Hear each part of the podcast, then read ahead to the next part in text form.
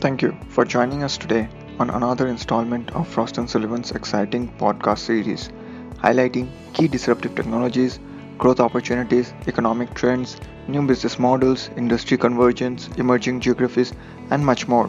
I am Ayan Biswas, Senior Research Analyst with the Mobility Research Team, and today I'll be talking about the findings from our recent research on the global autonomous driving industry outlook for 2019. Self driving cars have been on our minds for a while now, and with every passing year, the autonomous vehicle industry fuels our hopes by making progress. The ecosystem is evolving at a rapid pace not only on the technological front but also on the business front. A majority of OEMs and Tier 1 suppliers are continuously striving to harness the benefits of developing applications focused on the convergence of three technology pillars connected, autonomous, and electric.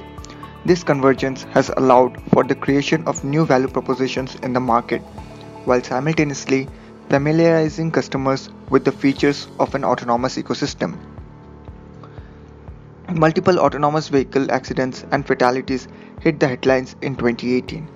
This led to several of the big players in driverless car development suspending road tests and re evaluating their algorithms, systems, and hardware. Despite such temporary setbacks, participants in the autonomous driving space have remained undeterred, while continuing to focus on developing shared mobility platforms, consolidating E&E architecture, and advancing the integration of AI in every aspect of autonomous development. 2019 ushers in new hope, and the industry is poised to see a great deal of progress in driverless technologies. Based on recent market analysis, Frost & Sullivan predicts 5 key developments for 2019, including the emergence of L2 Plus features and the growing push to develop teleoperation technology.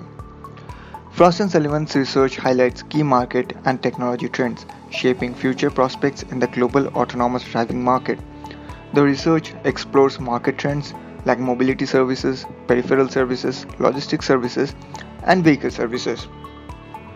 While technical trends include autonomous vehicle platforms, sensor fusion solutions, data computing and storage, and testing and validation. On the business front, the research dives deeper into the impact of autonomy on traditional business models, focusing on ways to monetize and personalize data as the industry evolves to L4 and L5 levels of autonomy. While on the technology front, the research focuses on developments required at the platform level to add redundancies fuse sensory data, and build the necessary computational ecosystem.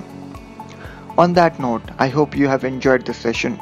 Please join us for future podcasts and become a member of Frost & Sullivan's Leadership Council by emailing us at digital at the rate frost.com. Thank you for your time.